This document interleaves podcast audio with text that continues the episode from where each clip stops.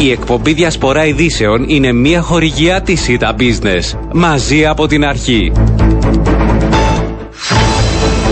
Κυρίες και κύριοι, καλό μεσημέρι σε όλους. Τετάρτη σήμερα, 20 έχει ο μήνας. Η ώρα είναι 12 και 10 πρώτα λεπτά και ακούτε την διασπορά ειδήσεων στο μικρόφωνο και στην παραγωγή σήμερα. Ο Ριάννα Παντονίου. Στη ρύθμιση του ήχου είναι μαζί μου στο στούτιο Γιάννος Στραβωμίτη. 48 χρόνια μετά το ημερολόγιο δέδειχνε 20 Ιούλη του 1974 ήταν τα χαράματα που ο ουρανός της περιοχής της Κερίνιας Σκιόνελ γέμισε με τα ουικά αεροπλάνα που έριχναν αλεξιπτωτιστές. Στη συνέχεια μαχητικά αεροσκάφη βομβάρδιζαν όλη την περιοχή μέχρι και το αεροδρόμιο Λευκοσίας. Είχε προηγηθεί για να μην ξεχνάμε για την ιστορία το πραξικόπημα. Σήμερα, 48 χρόνια μετά, οι ελπίδες για πολλούς φαίνεται να σβήνουν. Οι άνθρωποι που έζησαν τα γεγονότα, που αγκαλιάστηκαν όταν τα σειρματοπλέγματα άνοιξαν, χάνονται ο ένας μετά τον άλλο, με την ίδια πίκρα και με την ίδια επιθυμία να δουν την πατρίδα τους ενωμένη. Γιώργος Κουκουμάς μαζί μας, βουλευτής και ελεγπρόσωπος τύπου του κόμματος. Κύριε Κουκουμά, καλό σας μεσημέρι. Καλό μεσημέρι κυρία Παπαντονίου, καλό μεσημέρι και στους ακροατές. Έπρεπε έτσι να πω δύο λόγια για την ε, μέρα. Ε, 48 χρόνια μετά υπάρχει ελπίδα για αυτόν τον τόπο; Κύριε Παπαντονίου, ανήκω σε αυτούς που δεν θα χάσουν ποτέ την ελπίδα τους για τη λύση του Κυπριακού, παρόλο που όλοι αναγνωρίζουμε ότι το τοπίο σήμερα στο Κυπριακό είναι αποκαρδιωτικό. Ε, βέβαια θα ήθελα να πω ένα σχόλιο και ειδικά για την επέτειο, στη συνέχεια αυτών που έχετε πει και εσείς. Ναι ότι η επέτειος σήμερα της 20ης ε, Ιουλίου, η επέτειος της τουρκικής εισβολής, όπως και η προηγούμενη επέτειος του πραξικοπήματος, έχουν νόημα να τις θυμόμαστε, εφόσον συνοδεύονται πρώτα απ' όλα με τιμής στους ήρωες, σε αυτούς που έδωσαν τη ζωή τους και για τη δημοκρατία και για την ελευθερία, στους, αυτούς που αξίζουν πραγματικά οι τιμές ε, του, του, του τόπου.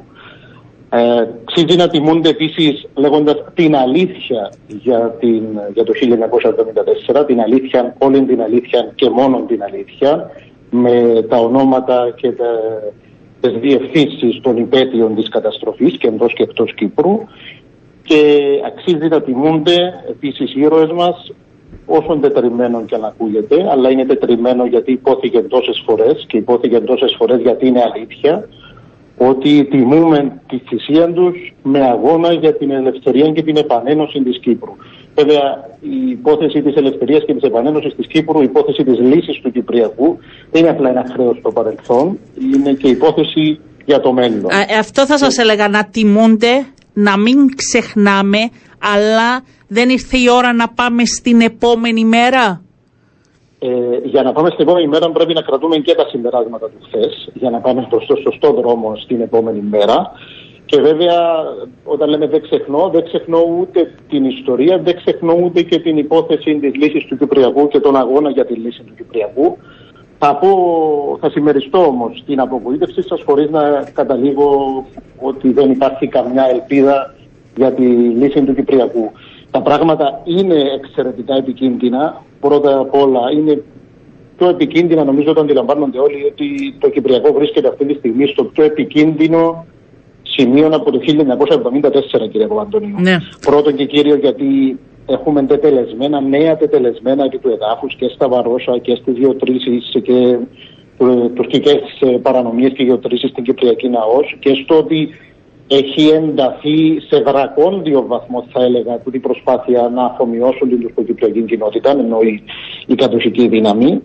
Ο δεύτερος λόγος που είναι εξαιρετικά επικίνδυνα τα πράγματα είναι ότι ενώ τα πράξει τούτα η Τουρκία στο επίπεδο της διεθνούς κοινότητας δεν υπάρχει κανένας που να συγκινείται πραγματικά ε, να τη βάλει στη θέση της. Αντίθετα, βλέπουμε να υπάρχει και είναι μια εξωφρενική αντιστροφή της λογικής και του δικαίου να υπάρχει γεωπολιτική αναβάθμιση της Τουρκίας το τελευταίο διάστημα, ιδιαίτερα μετά και το Ουκρανικό. Και το τρίτο σημείο που κάνει τα πράγματα εξαιρετικά επικίνδυνα είναι ότι παρότι συμβαίνουν όλα αυτά, στη διεθνή κοινότητα υπάρχει αντίληψη ότι φταίνε όλοι που λίγο που δεν λύεται το Κυπριακό. Δηλαδή και η ελληνοκυπριακή κοινότητα. Ναι, ίσως όμως πρέπει να αντιληφθούμε κύριε Κουμά και τη θέση μας στη διεθνή κοινότητα και εντός Ευρωπαϊκής Ένωσης ώστε να κάνουμε και εμείς αυτή την ώρα ε, βήματα καλής θέλησης ώστε να πάμε ένα βήμα παραπέρα; Έχετε απόλυτο δίκαιο ότι μπορεί να είναι η κατάσταση στον κόσμο, στην Ευρώπη, είναι εξαιρετικά αρνητική για λαούς μικρών χωρών όπως οι δικοί μας που δίνουν τον αγώνα τους αλλά πάλι έχουμε το δικό μας μερίδιο ευθύνης με την έννοια το δικό μας μερίδιο ε, ευθύνης για αυτά που θα πράξουμε εμείς. Πρώτα και κύρια με το να είμαστε απόλυτα συνεπείς και προσιλωμένοι σε αυτά που διακηρύττουμε. Για παράδειγμα στην υπόθεση της λύσης του Κυπριακού, αυτό που λέμε το συμφωνημένο πλαίσιο, τη Ζωνική Δικοινοτική Ομοσπονδία, πώς θέλουμε να επαναρχίσουν οι διαπραγματεύσεις. Αυτά θα πρέπει να τα λέμε, να τα εννοούμε και να μην μπορεί κανένας να βγάλει την ελληνοκυπριακή κοινότητα να αναξιόπιστη ως προς αυτά. Τι μπορεί να γίνει επί της ουσίας για ε, να ε, αποκτηθεί και πάλι ελπίδα για τους αισιόδοξους τουλάχιστον; Πρώτα απ' όλα πρέπει να είμαστε, το καταδίωξε μας δεν ήταν αυτό το μήνυμα που έβγαινε, ε, αλλά δεν το λέω για να κάνω κριτική, λέω για να κάνουμε την διάγνωση της κατάστασης. Ότι υπάρχει ζήτημα αξιοπιστία τη ελληνοκυπριακή κοινότητας διεθνώς. Ναι. Οπότε χρειάζεται και μιλούμε και στις προεδρικές εκλογές. Ε, γι' αυτό ε, επειδή τι μπορούμε να κάνουμε, ναι. Ο νέος πρόεδρος πρέπει να είναι κάποιος που να είναι πολύ πιο πιστικός, πολύ πιο ξεκάθαρος, πολύ πιο προσιλωμένος, αν θέλετε, σε αυτά που λέμε, στη λύση της Ζωνική Δικοινοτικής Ομοσπονδίας και στην ανάγκη να επαναρχίσουν οι διαπραγματεύσεις από το σημείο που διακόπηκαν το 2017. Αυτό μπορεί να ακούγεται ως πείμα για κάποιους, να, να βαρέθηκαν να το ακούν, αλλά έχει ουσία. Είναι ο μόνος τρόπος, ο μόνος ρεαλιστικός τρόπος, αν θέλετε, να ακυρωθεί ο σχεδιασμός της τουρκικής πλευράς για λύση δύο κρατών. Να βάλει στο τραπέζι τη λύση δύο κρατών. Αν αρχίσουν οι διαπραγματεύσεις από το σημείο που διακόπηκαν το 2017, που είναι ξεκάθαρο δεν είναι, σημαίνει δεν θα είναι στη βάση της λύσης δύο κρατών που απαιτεί η τουρκική πλευρά. Αυτός θα πρέπει να είναι ο στόχος του νέου Προέδρου; Αυτό πρέπει να είναι ο πρώτος στόχος βεβαίως και πρέπει να το εκπέμπει το μήνυμα με σαφήνεια και πιστικότητα. Το δεύτερο, πρέπει ο νέος πρόεδρος της Κύπρου να καταθέσει και προτάσεις για το πώς μπορεί η υπόθεση του φυσικού αερίου, η αξιοποίηση του, του φυσικού πλούτου της Κύπρου να γίνει ε, κινητήρια δύναμη προς τη λύση του Κυπριακού και όχι η πηγή έντασης. Και τουλάχιστον το ΑΚΕΛ έχει καταθέσει συγκεκριμένη πρόταση γι' αυτό, την οποία συμμερίζεται και ο Ανδρέας Μαυρογιάννης. Και το τρίτο, που αν θέλετε είναι γενικότερο, είναι ότι ο νέος πρόεδρος της Κύπρου δεν πρέπει να κάτσει, να κάθεται να περιμένει αν θα αναλάβει οποιοδήποτε άλλος στη διεθνή κοινότητα, είτε είναι ο Κουτέρες, είτε είναι οποιοδήποτε άλλος, κάποια πρωτοβουλία για τη λύση του Κυπριακού πρέπει ο νέος πρόεδρος της Κύπρου ο ίδιος να δραστηριοποιηθεί ώστε να προκαλέσει την κινητοποίηση της διεθνούς κοινότητας για λύση στη βάση αυτού που συζητούμε. Όχι σε, οτιδή, σε οποιαδήποτε άλλη βάση, είτε αυτά που συζητούμε που απαιτεί η αξιώνει η τουρκική πλευρά, είτε οποιασδήποτε άλλες ιδέες που πάνε και έρχονται. Ε, ναι. Δεν ξέρω κατά πόσο είναι εφικτό βέβαια με αυτές τις προτάσεις που λέτε. Δεν ξέρω αν μας έχει ξεπεράσει η ιστορία και τα γεγονότα έχω την αίσθηση ότι για να καταλήξουμε σε αυτό το συμπέρασμα που λέτε, αν ισχύει όχι. Όχι, δεν είναι συμπέρασμα. Να... Λέω, διαρωτούμε αν έγινε ναι, αυτό. Ναι, ναι, ναι. Σε αυτόν το, την έγνοια που έχετε ναι. και, και, την αντιλαμβάνομαι, δεν είναι αβάσιμη. Αλλά πριν καταλήξουμε ότι δεν υπάρχει ελπίδα, πρέπει πρώτα να προσπαθήσουμε πιστικά, με απόλυτη ειλικρίνεια, με απόλυτη προτεραιότητα, αν θέλετε, βάσει αυτών που σας έχουμε περιγράψει. Ναι. Όποιος έχει κάποια άλλη ιδέα για το τι άλλο μπορεί να γίνει, να μας την πει να τη συζητήσουμε. Αλλά ξέρετε, το τελευταία χρόνια έχουν δοκιμαστεί διάφορες άλλες ιδέες. Ότι θα γονατίσουμε την Τουρκία με κυρώσεις, ότι θα κάνουμε τριμερείς συμμαχίες και θα θωρακίσουμε την Κύπρο. Ε, να κάτσουμε να περιμένουμε πάλι με χρόνια με καιρούς πάλι δικά μας θα είναι. Να ακυρώσουμε ε, συγκλήσεις ή να απομακρυνθούμε εμείς από το συμφωνημένο πλαίσιο. Όλα τούτα δεν φέρνουν κάποιον καλύτερο αποτέλεσμα, χειρότερα αποτελέσματα φέρνουν. Οπότε, όποιος έχει μια καλύτερη ιδέα, που να έχει περισσότερο. Είστε ανοιχτοί και πήραμε το μήνυμα, βεβαίως. Και ξεκάθαρο. Καλώς να ακούσουμε. Ξεκάθαρο. Ε, θέλω επειδή είναι παράλληλα και είναι μέρος αν θέλετε και αυτό του νησιού μας και θέλω σήμερα να τα συνδυάσω γιατί βρίσκεται στην επικαιρότητα είναι από τα ελεύθερα εδάφη μας που δεν ξέρω αν θα καταφέρουμε να το σώσουμε και μιλάω για την περιοχή του Ακάμα. Ε, έχει, ε, έχετε κάποιο σχόλιο ε, σε σχέση με την έκθεση της περιβαλλοντικής αρχής που δημοσιοποιήθηκε χθες και βάζει, ξεκαθαρίζει αν θέλετε και κάποια σημεία για τα οποία έγινε πολλή συζήτηση σε σχέση με το πού επιτρέπεται ανάπτυξη και πού όχι, σε ποιες περιοχές υπάρξει αυτή η ζώνη προστασίας.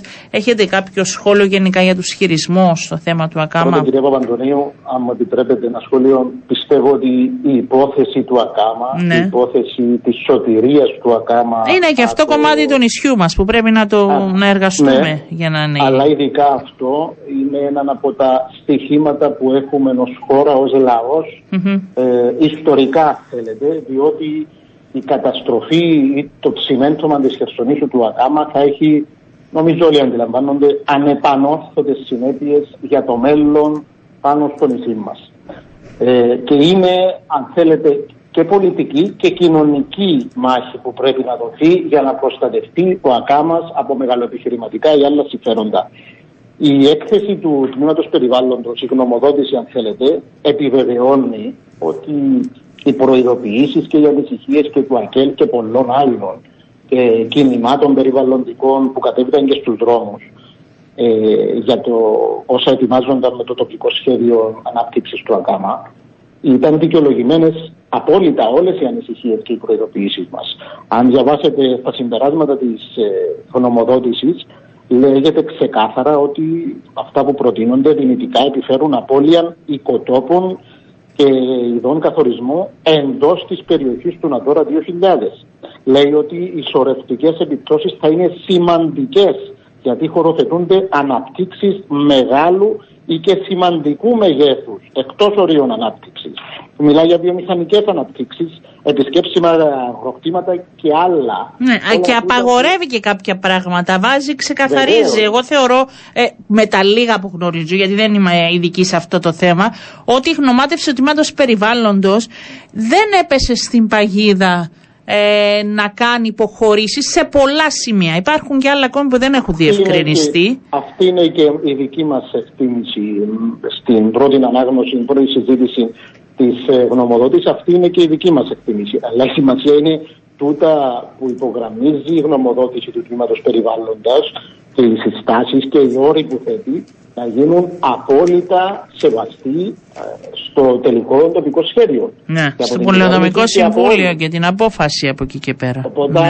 ε, είναι καθοριστικής σημασίας να μην μείνουν στα χαρτιά όλα τούτα που, που θα επαναλάβω, επιβεβαιώνουν τις ανησυχίες που εκφράζονταν όλο το προηγούμενο διάστημα. Χρειάζεται ριζική αναθεώρηση τούτου του υποεκπώνηση τοπικού σχεδίου και οι, οι πρόνοιε του θα πρέπει να σέβονται και τις αρχές της αηφορίας, να διασφαλίζουν την προστασία του περιβάλλοντος την αναζ- και την αναζωογόνηση και ευημερία των κοινοτήτων, διότι υπάρχουν διαθέσιμα εργαλεία, κυρία Παπαντονίου, από την εκτελεστική εξουσία, έτσι ώστε να υπάρχει ισορροπία και ανάμεσα στην ανα- ανάπτυξη ε, των κοινοτήτων της περιοχής και τα δικαιώματα των ιδιοκτητών γη, αλλά και στην προστασία, την περιβαλλοντική προστασία της Χερσονήσου του Ακάμα.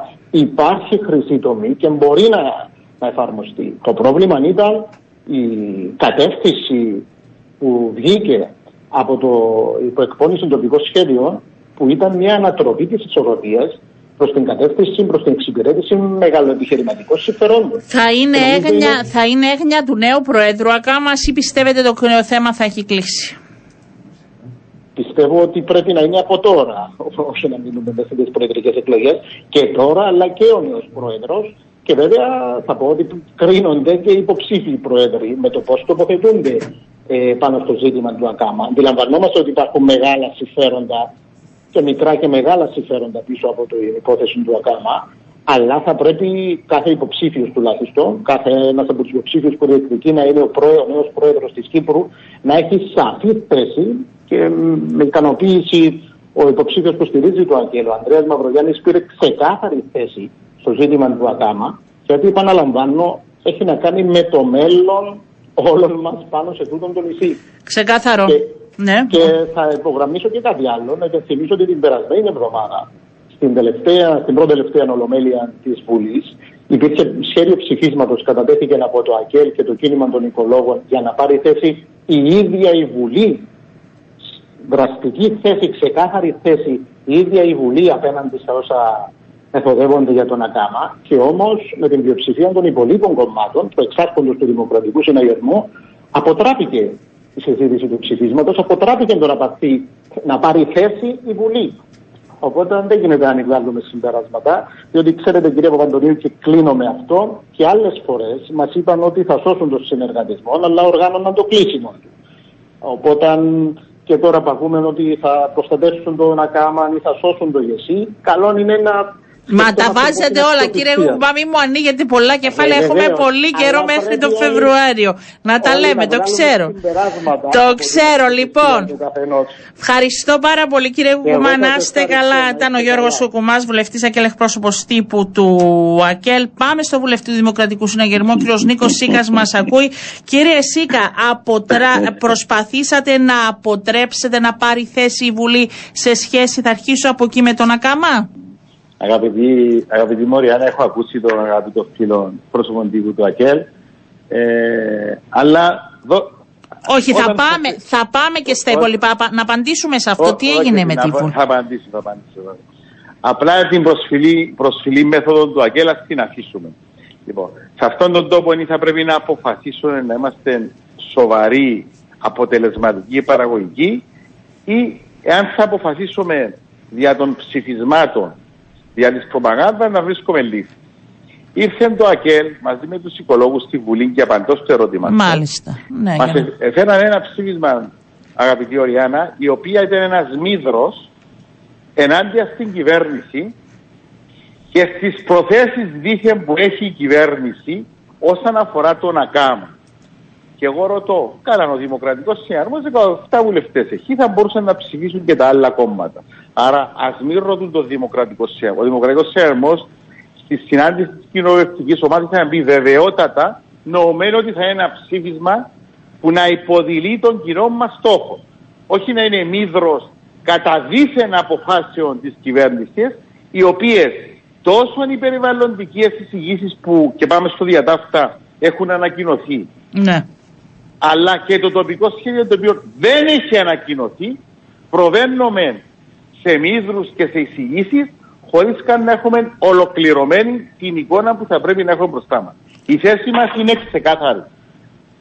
Αυτό με τη θέση σας να προσθέσουμε τα όσα ήταν το φως της δημοσιότητας σε σχέση με την έκθεση της περιβαλλοντικής αρχής, που ξεκαθαρίζει και σημεία σε σχέση με το πού πρέπει να υπάρξει ανάπτυξη, που όχι, που θα ήταν καλύτερα να επεκταθούν οι οικιστικές ζώνες και που όχι. Ε, δεν ξέρω αν προλάβατε να τη δείτε ένα γενικότερο όπως και εμείς. Ε, συμφωνείτε, ένα ναι. Ένα ρητορικό ερώτημα. Ποια κυβέρνηση και ποιον κόμμα είναι αυτό το οποίο μετά από 30 χρόνια στα λαβεριό για το θέμα του ΑΚΑΜΑ το 2016 ξεκίνησε να συζητηθεί επί σοβαρής βάσης και με την διαμόρφωση του τοπικού σχεδίου. Δεν είναι αυτή η κυβέρνηση και αυτό η παράταξη. Άρα απαντώ στο ερώτημα ξεκάθαρα. Η Κύπρος έχει τρεις ζωντανούς πυλώνες πράσινου και οικολογίας. Δυστυχώς και σήμερα 20 Ιουλίου είναι ο πεντάδακτυλος μας αγαπητή Μοριάννα. Ναι, θα το πάμε και απλά θέλω να κλείνουμε... Είναι το δάσος ναι. του τρόδου και είναι και ο κάμας. Εμάς η θέση μας είναι ξεκάθαρη. Προτεραιοποιούμε το περιβάλλον, σεβόμαστε και είμαστε ευαίσθητοι σε περιβαλλοντικά και οικολογικά θέματα και την ίδια ώρα όμως να μην ξεχνούμε ότι κάποιοι ε, άνθρωποι σε εκείνες τις κοινότητες παραμένουν στη λοβάτη αυτής της περιοχής και θα πρέπει μέσα σε έναν τρόπο συνενετικών, το οποίο δεν θα επηρεάσει το περιβάλλον, να δώσουμε και σε αυτούς εκείνα τα κίνητρα για να μπορούν τουλάχιστον να παραμείνουν στις κοινότητες τους. Αυτή είναι η θέση μας. Έχω δει και έχω διαβάσει. Ναι, το ότι περιορίζονται ας πούμε οι δραστηριότητες στην Ανδρολίκου, το ότι δεν πρέπει και μειώνονται οι αθλητικές, ε, τα οργα, οι οργανωμένα αθλητικά α, κέντρα. Δηλαδή, σας βρίσκει σύμφωνο ότι θα πρέπει να γίνουν αυτές οι αλλαγές για να προστατευτεί ή να μην επιτραπούν; Εγώ θα ήθελα να το δω έτσι λίγο πιο, πιο σφαιρικά και διαβάζοντας και την, ε, την, την, ε, τη μελέτη του τμήματος ναι. περιβάλλοντος θεωρώ ότι λειτουργούν καλή την πίστη σε μια προσπάθεια πρώτα να προστατεύσουν το περιβάλλον και κατά δεύτερο λόγο να δώσουν εκείνη την ίδια ανάπτυξη στις κοινότητες. Δηλαδή ως βάση, ως λογική και ως παραμέτρη ε, θεωρώ ότι είναι προς τη σωστή κατεύθυνση.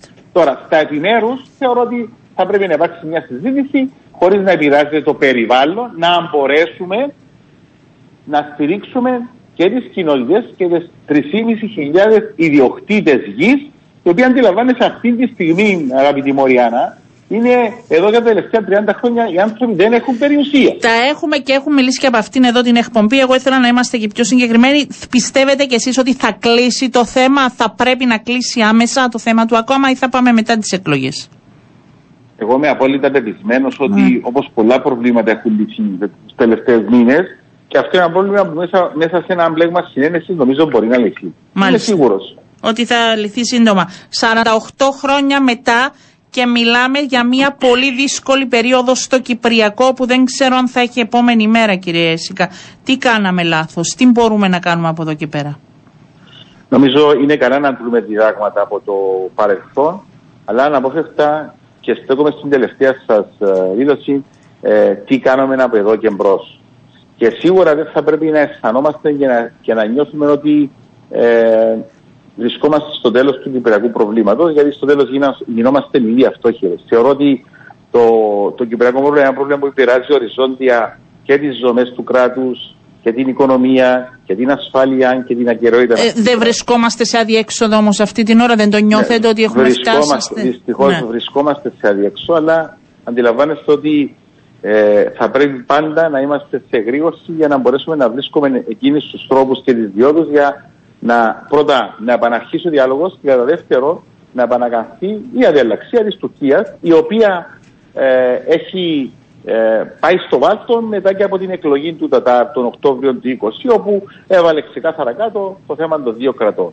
Και αντιλαμβάνεστε ότι και η αναθεωρητική πολιτική της Τουρκίας ε, και η σχέση γεωπολιτική ε, δημιουργά εκείνες τις συνθήκες που ίσως, όπως πολύ σωστά λέμε και ως παράδοξη, διαμέσου των οικονομικών και γεωπολιτικών προβλημάτων, να μπορέσουμε να μπούμε ως, ως, ως σφήνα για να ναι. μπορέσει να επαναρχίσει ο διάλογος. Δεν είναι εύκολο, σίγουρα, αλλά θα πρέπει να έχουμε κατά νου ότι το εθνικό μας πρόβλημα είναι το εθνικό μας πρόβλημα. Δεν έγιναν λάθη και από Κυπριακή Δημοκρατία και από ελληνοκυπριακή πλευρά τα τελευταία 1,5-2 χρόνια που παρακολουθούμε να λαμβάνονται αποφάσεις χωρίς εμάς όπως άνοιγμα βαροσίων, όπως ε, δεδομένα και ψήθυροι ε, σε σχέση με τα κατεχόμενα εδάφη και είμαστε, κάνουμε όσα θα μπορούσαμε ή παραμένουμε στην απραξία. Κάτι άλλο από απραξία και εδώ θα θέσω ακόμα ένα ρητορικό ερώτημα. Εγώ δεν θέτω ρητορικό, δηλαδή εξήγηλαν και άνοιξαν την αμόχωστο, δεν είναι ρητορικό. Αν, αν κάναμε όλα τα βήματα που θα έπρεπε. Ναι. Δεν αναφέρομαι για εσάς. Ναι. Λέω, ερώτημα ρητορικό για, για τους ακροατές μας. Ναι. Ε, πιστεύει ο ότι η αδίποτε κυβέρνηση, η αδίποτε πρόεδρος της Δημοκρατίας δεν ήθελε και δεν θέλει λύση του Κυπριακού. Να θυμίσω ότι η πορεία της Τουρκίας δεν ξεκινά από το 1974. Ξεκινά από το 1956, να θυμίσω το, το Νιχάτερη, το Ταξίμ, τα γεγονότα του 1963-1964, οι φύλακες, η ανακήρυξη του κράτους το 1975 και όλα αυτά.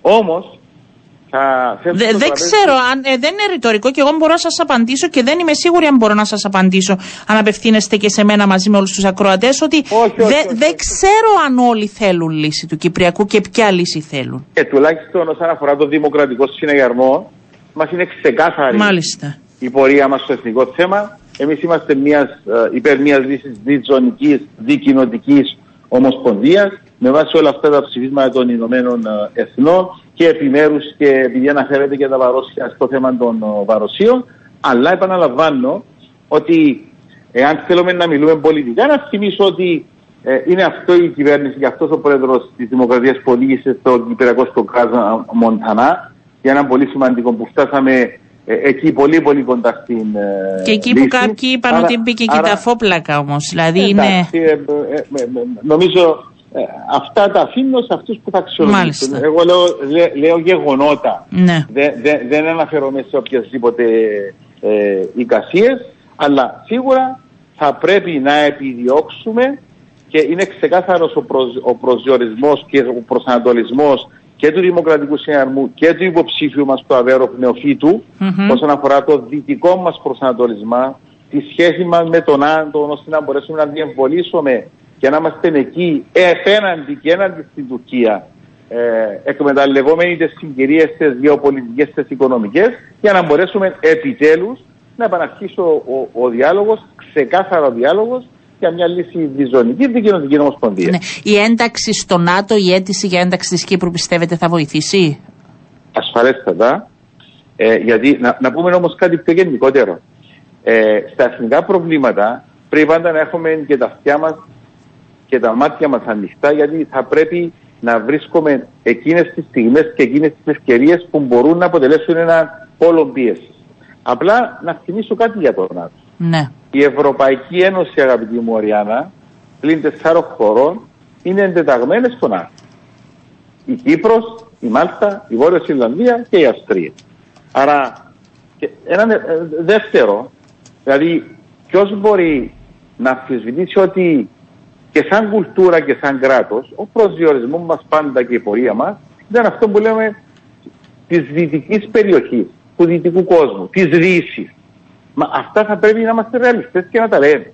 Και εγώ πιστεύω ότι η ασφάλεια ενός μικρού κράτους, ναι, οριοθετείται εξού και να θυμίσω και την αφορμή και την αιτία ε, όταν ο, ο Γλάφος Κλήρης ε, ενέδασε την Κύπρο στην Ευρωπαϊκή Ένωση αφορούσε περισσότερο την ασφάλεια σε σχέση με την οικονομία, βεβαίω αποδεδειγμένα φαίνεται και στην οικονομία ε, ε, στο βαθμό που μπορεί η Ευρωπαϊκή Ένωση ε, αποτελεί έναν περιχαράκωμα. Και αυτό θα πρέπει να δούμε. Άρα δεν θα πρέπει να φοβούμαστε τις πραγματικότητες. ναι. Και η Κύπρος και σαν γεωπολιτική θέση βεβαίως την έχει ανάγκη και η Ευρωπαϊκή Ένωση και το ΝΑΤΟ σαν το νότιο άκρο της νοτιοανατολικής ε, και τις σχέσεις ε, ε, νοτιοανατολικής Ευρώπης αλλά και των κρατών των, ε, των- στον Ανατολικό κόλπο κλπ. Άρα θα πρέπει ναι να τολμούμε και να, είμαστε, και να έχουμε πάντα σε γρήγορση και το πολιτικό μας αίσθημα και την πολιτική μα- μας ρεαλισμό αλλά και την πολιτική μας πίστη. Κρατάω αυτή την πίστη για όσους ακόμη το παλεύουν και προσπαθούν όπως είπατε και εσείς στην αρχή ο καθένας θα πρέπει να το πιστέψει και σας ευχαριστώ κύριε Σίκα να είστε καλά Εγώ καλό σας ευχαριστώ. Να είστε μεσημέρι καλά. Καλό σας ήταν ο βουλευτής του Δημοκρατικού Συναγερμού Νίκος Σίκας 48 χρόνια μετά λέγαμε για το Κυπριακό ε, πάμε σε διαφημίσεις και επιστρέφουμε το Διευθυντή του Τμήματος Περιβάλλοντος να μάθουμε περισσότερα για τον Νακάμα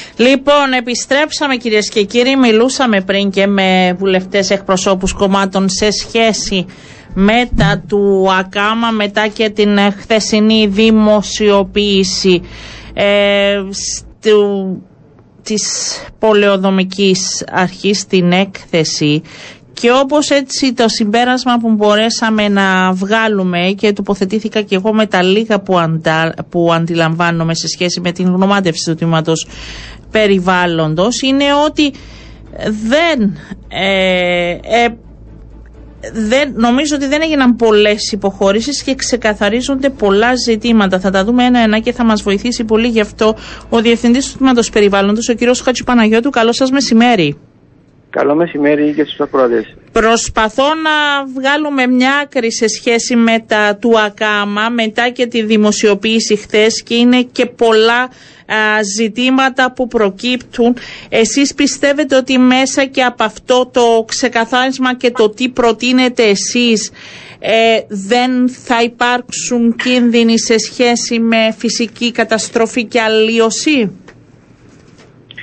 Ε, κοιτάξτε, η γνωμάτευση η οποία είναι καθαρά έναν τεχνικό, προέκυψε από καθαρά τεχνική και επιστημονική αξιολόγηση όλων των περιβαλλοντικών δεδομένων. Mm-hmm. Όπως είναι τώρα δεν υπάρχει οποιοδήποτε κίνδυνος για να αλλοιωθεί ο χαρακτήρας της χερσονήσου του Ακάμα. Ε, αυτή ήταν και η υπόσχεση του Τιμός Περιβάλλοντος διαχρονικά των τελευταίων καιρών και στη Βουλή και αλλού. Και αυτόν τον ρόλο έχει το Τιμό Περιβάλλοντος να διασφαλίσει ακριβώς αυτό που είχατε αναφέρει προηγουμένως. Ναι, η απάντηση είναι ναι. Ναι, ωραία. Θέλω να σας, να μου ξεκαθαρίσετε μερικά σημεία τα οποία και δεν καταλαβαίνω. Αν μπορώ τώρα, ναι, ναι. Βεβαίως, σε σχέση με τη λατομική δραστηριότητα στην κοινότητα Ανδρολίκου. Ναι. Που θεωρείται και έτσι μια, ένα ιδιαίτερο σημείο που έγινε και πολλή συζήτηση λόγω και της δραστηριότητας εκεί εφάπτεται και σε περιοχή του δικτύου Natura. Αποφασίστηκε ναι. η μείωση της λατομικής ζώνης. Αυτό είναι εκείνο το... που αποφασίστηκε τώρα, εκείνο που περιλαμβάνει μάλλον η αξιολόγηση, ήταν η πρόταση του Πολεμικού Συμβουλίου περιλαμβάνει μια λατομική ζώνη παραπάνω από διπλάσιας έκτασης από αυτή που, έχει, που είναι τώρα στο, στο σελίδα. Μετά από τις αξιολογήσεις που κάναμε, διασφαλίσαμε ότι οποιοδήποτε είδος ή οικότοπος υπάρχει, παρόλο που είναι εκτός Natura, η περιοχή, να είναι διασφαλισμένη η προστασία του. Γι' αυτό η λατομική η περιοχή, η περιοχή, η προτινόμενη προσέγγιση η λατομική περιοχή έχει μειωθεί πέραν του μισού, της, πέρα, πέραν από το 50% και έχει απομείνει ε, ένα ε, μέρος της το οποίο είναι πολύ, είναι κοντά, συνορεύει με την υφιστάμενη λατομική ζώνη. Τα απόμακρα σημεία τα οποία ε, ήταν συνορεύοντα και πιο πάνω προς κάποιες περιοχές που χρήζουν προστασίας έχουν αφαιρεθεί. Ναι, και επίσης να, να, να επιβεβαιώσω ότι ναι, η λατομική δραστηριότητα είναι μια δραστηριότητα η οποία είναι οχληρά για, το, για τη γεωμορφολογία αφού την αλλοιώνει για να εξορίξει κάποιος πέτρωμα ή μετάλλευμα ή οριχτό. Βέβαια, αυτό ναι, θα ναι. αναμένουμε να υπάρχουν ναι. αντιδράσεις. Γι' αυτό, επειδή διάβαζα ήδη και κάποιες. Ναι, ναι, ναι, ναι. Είναι από τις οχληρέ. Ε, ε, γενικά δραστηριότητες. Ναι, ναι. Και ε, πέρα από αυτό, ε, ξεκαθαρίζεται έτσι για τον κόσμο τον απλό που ακούμε συνεχώς ότι δε, ε, δεν θα υπάρχει ε, αγροχτήματα για επισκέψεις, ε, για μεμονωμένες κατοικίες που μπορούν να εκμεταλλευτούν εντός του δικτύου Natura, σε, για ένα γενικό αν μπορούμε να το πούμε. Θα είναι πολύ ναι, περιορισμένες. Ισχύει, ισχύει το δεύτερο που είπατε. Ναι, προσπαθώ έτσι να το βάλω σε μια εικόνα να καταλάβει και ο ναι. κόσμος. Ναι. Έχει, έχει, έχει αφαιρεθεί τα επισκέψιμα αγροκτήματα που είναι στις περιοχές Natura. Ε, Γιατί; διότι είναι δραστηριότητες οι οποίες εισάγουν κόσμο μακριά από τις κοινότητες σε χώρους οι οποίοι είναι ε, χώροι προστασίας του δικτύου Natura ε, και οι οποίοι σήμερα δεν έχουν καμία υποδομή και δεν υπάρχει, είναι και μακριά από τους σκοπούς, όχι μόνο διακινδυνεύουν την, περιοχή, την προστατευόμενη περιοχή, είναι και μακριά από τους σκοπούς του ίδιου του τοπικού σχεδίου, το οποίο ξεκάθαρα στην εισαγωγή του αναφέρει ότι ο στόχος είναι η ενδυνάμωση του κοινωνικού ιστού γύρω από τα όρια ανάπτυξης, στα όρια ανάπτυξης των κοινοτήτων. Δηλαδή, ό,τι εποφέλεια υπάρχει κοινωνική, οικονομική, να είναι στα, στις κοινότητες και όχι να αναπτυχθούν μεγάλες, μικρές, μέσες ε, αναπτύξεις στο πουθενά μέσα στο χερσόνησο του Αγκάμα. Αυτός είναι ο στόχος, αλλά τα συγκεκριμένα που αναφέρατε ήταν και εντός του δικτύου Natura. Ναι. Υπάρχουν ε... τα άλλα, όλα είναι γύρω στα 20 νομίζω, αν θυμάμαι καλά. Δεχθήκατε πιέσεις ω τμήμα; Δεν ξέρω τώρα θα μας, απαντήσετε, αλλά υπήρχε πολλή πίεση και κοινωνικά νομίζω, το αντιληφθήκαμε όλοι. Η πίεση που δεχτήκαμε είναι η πίεση στον ίδιο μας τον εαυτό για να είναι σωστός. και τεχνικά και επιστημονικά τεκμηριωμένος. Γι' αυτό πήραμε και το χρόνο που χρειαζόταν και αργοπορήσαμε σε σχέση με τα αρχικά χρονοδιαγράμματα. Και ε, συγχωρεστε με, αλλά δεν το ξέρω. Ναι. Αυτή η γνωμάτευση σας, η έκθεση, έχει δεσμευτικό χαρακτήρα ή είναι συμβουλευτικός; Όχι, το περιεχόμενο αυτών είναι δεσμευτικό, ναι.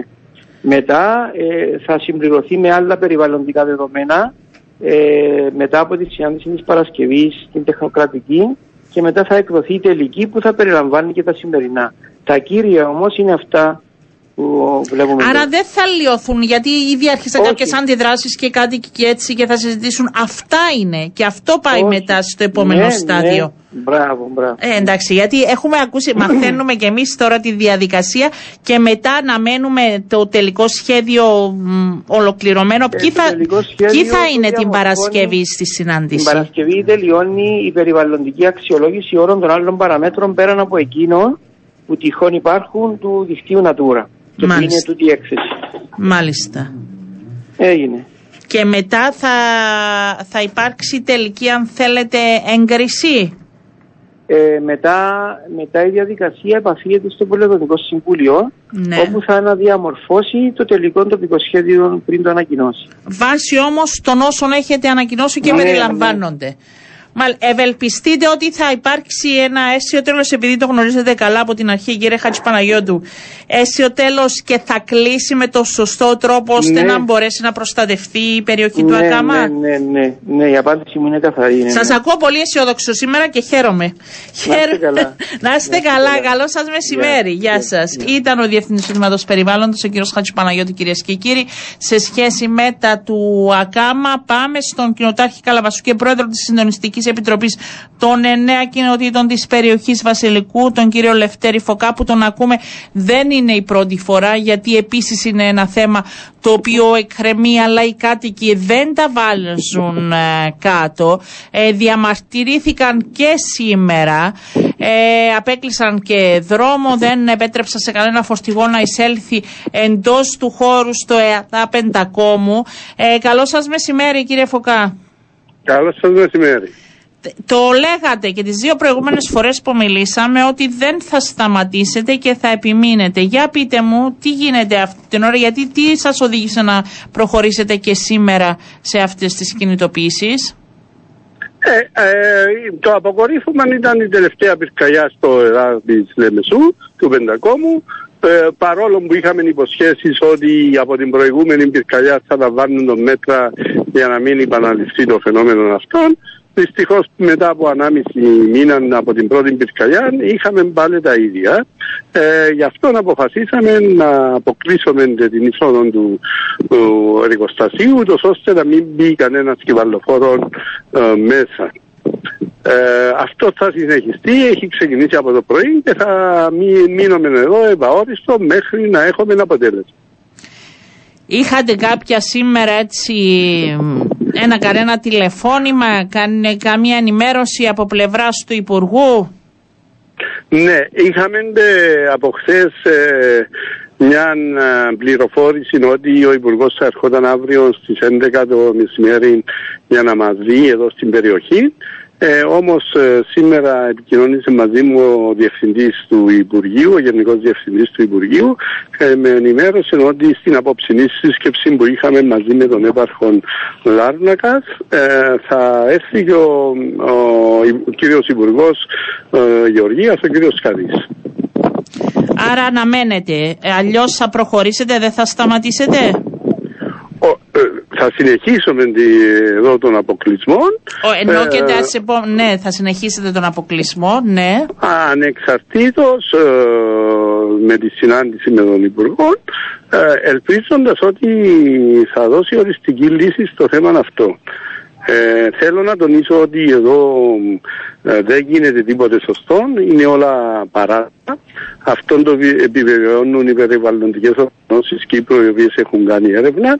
Δεν υπάρχει άδεια διαχείρισης αποβλήτων ε, και οι πληροφορίες μας ε, εδώ που έχουμε είναι ότι τους τελευταίους μήνες δεν γίνεται η διαλογή η οποία έπρεπε να γίνεται ε, από τα ανακυκλώσιμα υλικά και τα σκευαλοφόρα ε, ε, ξεφορτώνουν απευθείας στο σωρό. Έχουμε κάνει την περιοχή εδώ, χιτά, ε, όπως ήταν το βατί, το έχουν μεταφέρει εδώ στην περιοχή μας. Αυτό θεωρώ είναι απαράδεκτο και θα το διερευνήσουμε ντε, όπως είχαμε πει θα κινηθούμε νομικά. Θα κινηθείτε νομικά, θα γίνει η καταγγελία της Κυπριακής Δημοκρατίας στην Ευρωπαϊκή Ένωση. Ε, Μάλιστα. Και έγινε ή θα γίνει; Έχουμε δώσει οδηγίες στους δικηγόρους μας και ετοιμάζουν είναι, ε, τα σχετικά για να γίνει η καταγγελία. Ε, ε, Με βάση ότι δεν τηρείται η νομοθεσία; Μάλιστα. Ναι, Μάλιστα. Ναι, ναι όχι, ναι, απλά τα λέμε και εμείς που δεν ασχολούμαστε πολύ, γι' αυτό να αντιλαμβανόμαι τι γίνεται. Πείτε είναι ένα εργοστάσιο ε, παράνομο. Ναι, ωραία αυτό. Και κάνετε λόγο και για πιθανές άλλες προβληματικές ε, που λειτουργούν προβληματικά βιομηχανίες. Έχετε άλλες υπόψεις σας που μπορεί και εκεί να δράσετε στην περιοχή; Ε, ναι, η σημερινή διαμαρτυρία ήταν δύο σκέλη. Το πρώτο σκέλος ήταν ε, μονόρος αποκλεισμός της εισόδου της αρχής ηλεκτρισμού Κύπρου και άλλες εκπομπές που ε, ε, συνεχίζουν να ρηπαίνουν την ατμόσφαιρα ε, τους τελευταίους δύο μήνες. Ήταν μια προειδοποιητική ε, ένα προειδοποιητικό κλείσιμο της εισόδου του ΙΣΑΙΚ αν η ΑΕΚ δεν συμμορφωθεί θα αποκλείσουμε το σταθμό ε, όπως έχουμε κάνει στο Βεντάκο. Μάλιστα. Ωραία, άρα αυτό είναι το επόμενο βήμα. Θα δούμε τι θα γίνει και με τον Υπουργό. Έχουμε την επαόριστο προς το παρό στο Πεντάκομο και θα δείτε τους χειρισμούς της ΑΕ και θα προχωρήσετε. Ε, συνεχίζετε ε, τον αγώνα και δεν σταματάτε από ό,τι αντιλαμβάνομαι, κύριε Φωκά. Σίγουρα η πρόθεση μας δεν είναι ε, να κλείσουμε τα εργοστάσια. Η πρόθεση μας είναι τα εργοστάσια να, να αναβαθμιστούν και να μην ρηπαίνουν την ατμόσφαιρα. Εδώ υπάρχει μια περιοχή η οποία ε, έχει, έχουν συσσωρευτεί όλες οι βιομηχανίες της Κύπρου και πρέπει να είμαστε πολύ προσεκτικοί δεν θα επιτρέψουμε άλλα εργοστάσια στην περιοχή, όμως θέλουμε τα εργοστάσια τα οποία είναι εδώ να αναβαθμιστούν, να εξυγχρονιστούν, να εκπαιδεύσουν το προσωπικό τους, ούτως ώστε να μπορούν να αντιμετωπίζουν ε, περιπτώσεις κρίσεως. Σας ευχαριστώ πολύ. Θα είμαστε σε επικοινωνία και θα παρακολουθούμε και αν υπάρξουν εξελίξεις. Να είστε καλά. Καλό σας μεσημέρι. Ε, Αυτά κυρίες και κύριοι και από την ε, κοινότητα. Κάπου εδώ φτάσαμε και στο τέλος της σημερινής μας εκπομπής μαζί με τον χορηγό μας την SIDA Business. Αξιοποιήστε ολοκληρωμένες λύσεις κινητής τηλεφωνίας με τις αξιόπιστες και γρήγορες ταχύτητες του δικτύου 5G και με 100% πληθυσμιακή κάλυψη προσφέρει μόνο η SIDA Business και απογειώστε την επικοινωνία της επιχείρησής σας. Να είστε καλά, να έχετε ένα πολύ όμορφο απόγευμα. Δίνουμε ραντεβού αύριο στις 12 και 10 περίπου.